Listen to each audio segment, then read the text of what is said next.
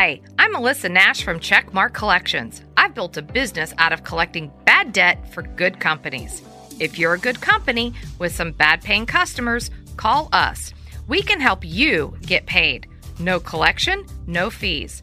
The collections business is growing fast, and Checkmark is looking for new franchisees. Visit checkmarkcollections.com to find out more about collection services and franchise opportunities. Question. Honest answers to questions you won't hear anywhere else. I'm totally on this issue. The Q&A of the day. This reaction from our government. The Brian Mudd Show. I, I don't get that. Today's Q&A, likability in the 2024 presidential election. Uh, This is brought to you, as always, by Melissa Nash's Checkmark Collections. Each day, I feature a listener question that is sent by one of these methods. You may email me, Brian Mudd at iHeartMedia.com. Hit me up on social at Brian Mudd Radio. You may also use the iHeartRadio Talkback feature. Just go to WJNO inside of the iHeartRadio app. Follow it, by the way, and then tap on the microphone button right next to the big play button. That is the talkback feature. You can uh, go ahead and lay down your message right there. We get it right away. Uh, it could be perhaps for a future Q&A. Today's note is this. Brian, you once did a report on how the likability of a candidate plays a big part in their ability to win. But is there any info on how many people vote against a candidate because they hate him? This, of course, is the biggest issue with Trump, and that no matter how big his support is, there are millions of people who literally hate him. I know many of them. How big of a factor is this in the upcoming election? Look, uh, there is no doubt that historically likability has been a key factor in determining presidential winners. Likability plays ways in uh, both ways in politics. Independent of other factors, it's much easier to turn out voters who want to vote for a candidate that they identify with and like than it is to get them to vote primarily due to their dislike of others. This is why the most common and often most effective form of campaign ads over the past 30 or so years have been attack ads, trying to drive down the likability of other candidates. There's huge value in having a political opponent who's viewed in a negative light. That said, it's not the end all be all either. To gain an idea of the level of importance likability has played in recent presidential election cycles, to answer today's question, I'll start by evaluating the likability and motivating factors behind the voters who elected our four most recent presidents, because it really does tell the story. All right, so the Pew Research Center has conducted extensive voter analysis studies for decades and provides a great baseline for understanding how important likability is in determining presidential winners.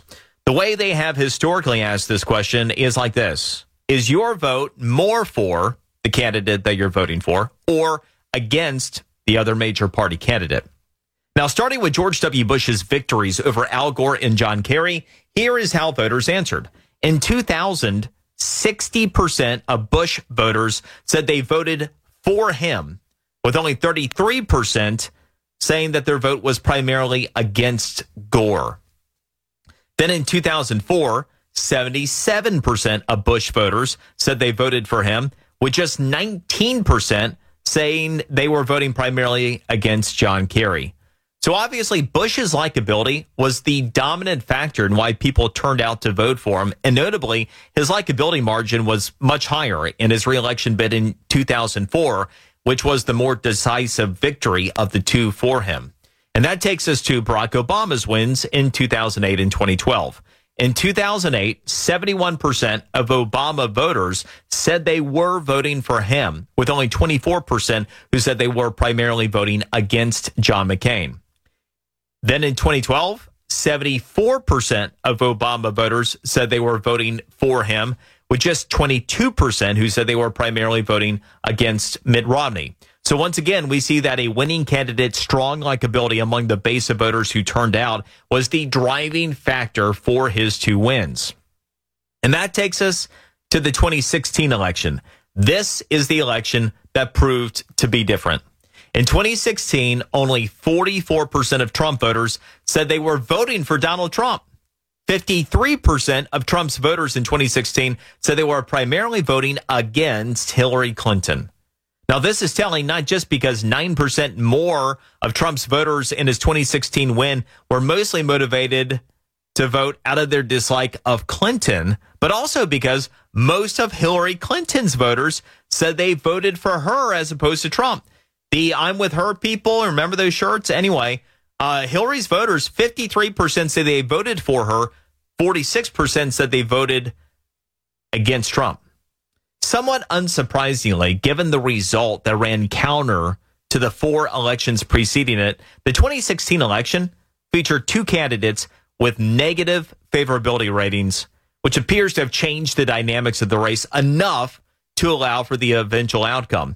Though it is worth pointing out that Hillary Clinton did win the popular vote. So, I mean, we're having a conversation within the context of an, the Electoral College, but the person who did have the, uh, the more voters that said they were voting for that candidate did win the popular vote. So, anyway, this takes us to 2020, which is actually a different version of a similar thing. In 2020, only 36% of Joe Biden's voters said they were voting for him, just 36%, while 63% of Biden's voters said they were voting against Trump. Boy, you can see the motivating factor there of the anti Trump vote, right?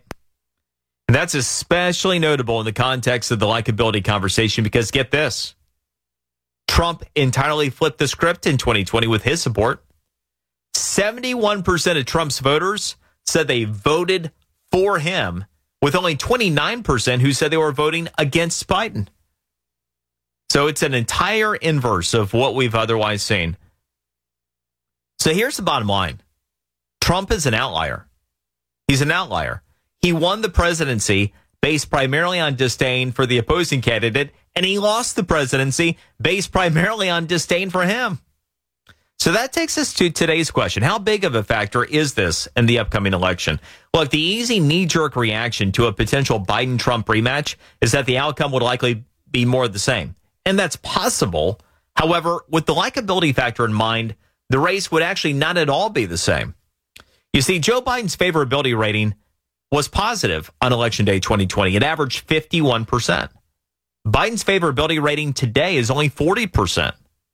Trump's favorability rating was just 42% on election day 2020. Trump's favorability rating stands at 38% today. So while both Trump and Biden have lower favorability ratings today than when they first face off, Biden's nine point advantage back then has been reduced to just a two point advantage today.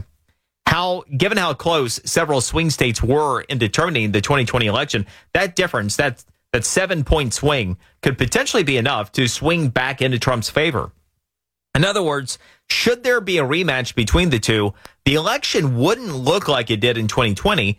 It would look far more like the 2016 election, where you would have two candidates that are both disliked by most voters. And including, by the way, uh, a situation in which I believe turnout would be lower as a result. This is something I've talked about previously.